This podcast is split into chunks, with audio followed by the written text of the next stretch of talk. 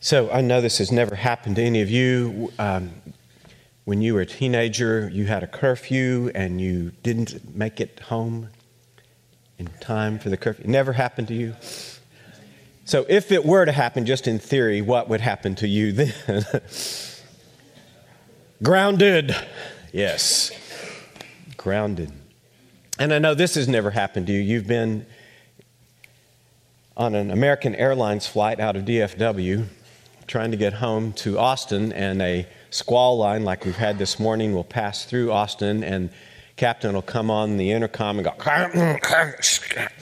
uh, We've had this weather delay, and uh, we'll be here for a little while longer, and we are grounded. Yes. Never happened to you, right? And this may never have happened to you that you have been limited by your age or your gender or your educational ability or some other limit has been placed upon you. Someone put a barrier before you and you were grounded, stuck in place. Some, somebody identify with this? Yeah. Yeah. So, what if God holds something more for us than being grounded. What if there's something more for you? Could we see the movie clip here?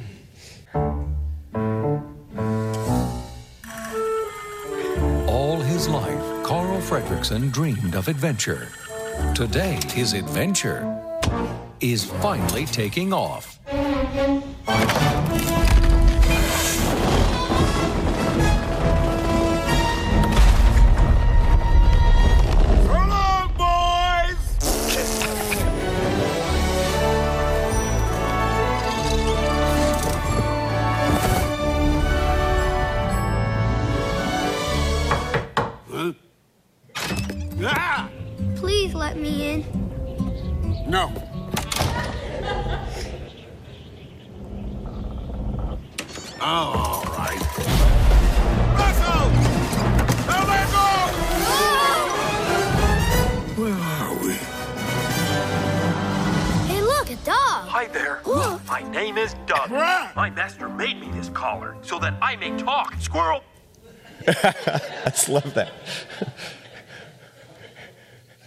what if God holds something more than being grounded? What if God has up for you? I love how Luke ends his gospel, and we only find it here in Luke, none of other places in the New Testament. But Luke has Jesus ascending into heaven. And as Hillary was saying with the children, it is a special feast day in the church called Ascension. And some of you are going, uh, we, know, we didn't know about this day. uh, we grew up in the United Methodist Church, or you know, we, we kind of missed that one, right? Is, am I right? Is, uh, that just passed us right on by. Uh, however, uh, if you read the Old Testament, there are several people that ascended into heaven. There's, uh, let's see, there was Elijah. Some people say Melchizedek. I just love saying that name, so I had to throw that in there. Melchizedek. Uh, there was uh, Enoch and perhaps Moses are kind of the four big candidates that uh, ascended directly into heaven along with Jesus. So he, he wasn't the first one, but uh, you're going, uh, what is this Ascension Day? So um, I looked it up, and it has been a feast since the very earliest times in the church. Uh, as early as the fifth century, it was already being referred to as being a common practice in the church. And in some traditions, let's see that slide, there's an all church, all night church vigil before Ascension Day. Uh, there's a blessing of grapes and a blessing of beans. I didn't understand that, but there, there it was. So I think it was about a blessing of the first fruits of, of the crop, is uh, what I got from that. So today uh, we're going to be talking a little bit about ascension and trying to grab some meaning for us today. And so I'm focusing on this word up. To bring it home for me, um, when I was serving in San Saba, I was assigned there, and I, in the four years prior to my going to San Saba, there had been four pastors. I love the book. Oh, yeah, that's exactly right. Tough, tough assignment. You know how hard it is to earn back trust once it's been broken with the congregation, man. Uh, and it was, it was getting to me. It was eating my lunch. I remember sitting in my office one day trying to work on the message. I, I, called them sermons at that time. I don't know when message came along, but anyhow, working on my sermon, and it wasn't happening, all right? It was flat. I was grounded. And I leaned back in my chair and I looked up. And you, you know those fluorescent light fixtures? You know what I'm talking about? The rectangles with. Uh, there's the bulbs up there, but then there's this plexiglass looking stuff that you look through. I looked up, and inside that plexiglass, there was this cockroach walking around. He's just going, wandering around inside there. And I, I laughed like you laugh, and I said, Okay, God, I got it. When we're just in this dimension, just, huh? In this plane, and we miss up, we don't have a lot of hope. But when we look up, when we look beyond just this plane, God does wonderful things, right? I mean, this, if you take nothing else, boy, Lynn was talking about a cockroach and a fluorescent fixture. This is, this is the message of Ascension Sunday, is that we don't exist just in this plane, that there's this dimension as well. And because of that, because Jesus has been raised, we are raised too, raised up. There you go. So, Hillary, I love what you did with the children here too.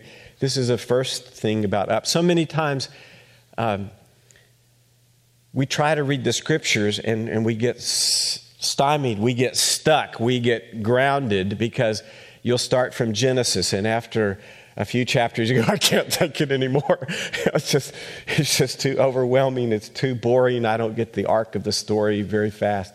So, if you haven't read the Bible, please know that the Lord Jesus wants to open your mind and will help you. And here are some hints. you don't have to start with Genesis. You can start in the New Testament with Matthew's gospel. You get to the goody a lot faster, okay? Trust me on this. If that's uh, not good. I mean, you can start with the Psalms. Go take your Bible and open it right to the middle of the book, the Psalms. And there it's full of a lot of emotions and dynamics, relationships, our relationship with God and our relationship with others. And always, always, when you do this, say, Lord Jesus, help me. What is your word for me today? And it may be just one word, it may be a short phrase or a sentence. And you don't have to get the whole thing, but open your mind be lifted up because Jesus, I really believe, still speaks through this book. It is our book, the church's book. We find out who we are, who God is when we open this book. Don't be grounded, be lifted up as, as you read the Bible. Here's, here's the th- second thing. Oh, I nearly, I, I, was looking at my notes here. If, if you need more, more help, you're having a Tuesday night, is it? Uh, Romans, study of Romans. What time is that? 6.30. 6.30, come here 6.30 if you need a group. This is another good thing to do is to read the Bible with a group. Uh, I forgot the Preston Wyatt Sunday School class is meeting right after this. The, they are our strictly Bible Sunday School class. Right, Beth, Chan? Yeah? Yeah, so right there in room 403 off the courtyard. And that's where we're going to meet for John, too. You're um, on 403 on Tuesday night. Okay, great. So Disciple Bible study, we're finishing our last class tonight. There's so many other avenues Bible study, fellowship. So you don't have to do this alone. Be lifted up. Okay, here's the second thing. Jesus, in this passage, he gives those followers a charge, a challenge, and he says something like this to talk about a dying, suffering, rising from the dead Savior. So many times we limit Jesus and we say, oh, he, was, a, he, was he had a great philosophy of life. He was a good teacher. He was a, a healer, a, a miracle worker, preacher. But he was a Savior. Our gospel is one of we need to be saved from our sins. We're broken, we're selfish, we're distant from God, whatever metaphor you want to use. We cannot save ourselves. We cannot simply lift ourselves up. We need a Savior. We don't need this flat, We need to be lifted up to the saving grace of Jesus Christ. The third thing is in this passage, he was charging them, challenging them to go to all nations. Can we see that slide? I just love this. Remember from the Apollo missions, huh? Earth, Earth rise. This is Jesus' view when he's raised up. There are no more boundaries, no more limits, no more um, barriers. It's, it's all fair game for us as Christians. And yes, sometimes we're called to go to other countries and to other continents.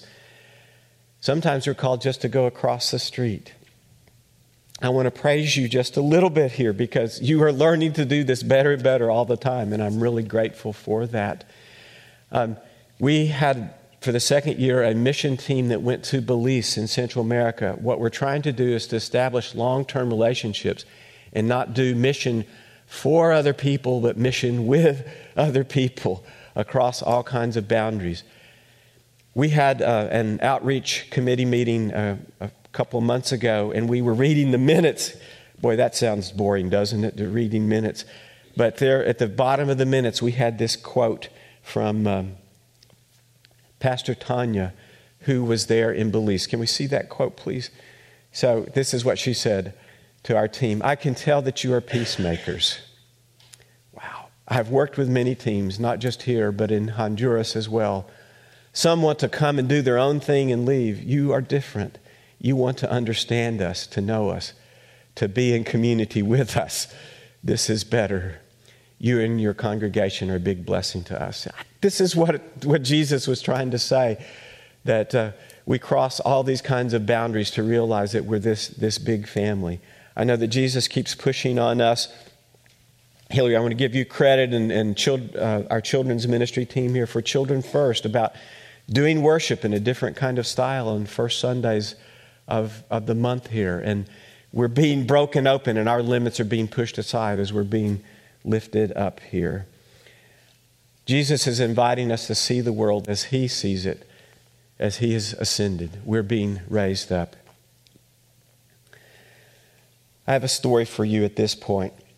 I was visiting uh, recently with a young man who was looking for a church home. And he was looking at all these church websites. And you know the church that he picked? It wasn't the church that had listed all their programs and worship service times. It was the church that had listed, kind of at the top of their website, this short phrase Are you lonely? He goes, Yeah, I am. he went to that church. And they didn't offer him just programs, they offered him people. they didn't offer him a bunch of rules, they offered him relationships. They didn't offer just a bunch of theology, they offered touch. And that's the church that he joined because that website crossed those boundaries. Are you lonely? That's still what we do, friends. We are called to be lifting people up out of their situations today, to be in community with all of God's people. In the passage, it also said to wait so hard for us. we love to get ahead of, of God. We love to do our thing, have our own agenda, our own timelines. And Jesus' message to his people is be still. In fact, the, the literal word here is sit still in Greek. Wait until you have power from on high. The word for power, you know how I love to do the Greek stuff. The word is dunamis, from which we get dynamo, from which we get dynamite. Jesus is saying, Wait till I explode you, break you open from your flat plane, and lift you up into all kinds of power. And occasionally we see that in the church, that that has happened uh, time and time again. The walk to Emmaus has, has been one of those things most recently in my, in my history, where the Holy Spirit comes and just blows away all of our barriers. We'll hear more about this next week in, on Pentecost Sunday. all right. And, and the last thing here is that Jesus, he blesses them, and the, he's taken up to heaven, and they're not sad when he goes. It says they're overwhelmed with joy and they were worshiping him and they continue to stay in the temple praising him. Thank you for coming here today for worship out of the rain. And, and maybe you're trying to live into that good news that we, we need to be lifted up time after time when we come here for worship. I was lifted up this past week in worship on Thursday. We had the preschool uh, last uh, chapel sessions. So occasionally I go in there and I play my guitar. This is the day, this is the day with the kids. And I have a little name song I do with them. And uh, we've gathered now for worship and, and stuff. And I just love it. And, and so uh, one of the older kids, in fact, this is his last year here, as worship was ending, he came up to me. He goes, Pastor Lynn, Pastor Lynn said, guess what? He said, I know another, I know another guy with the same first name as you. I said, Yeah, what's his name? Pastor Jack.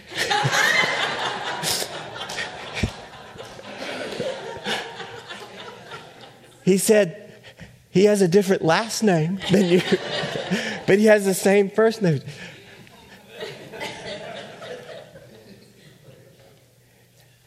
I hope you are lifted up by being in worship this day. That's the good news I have to share. Amen.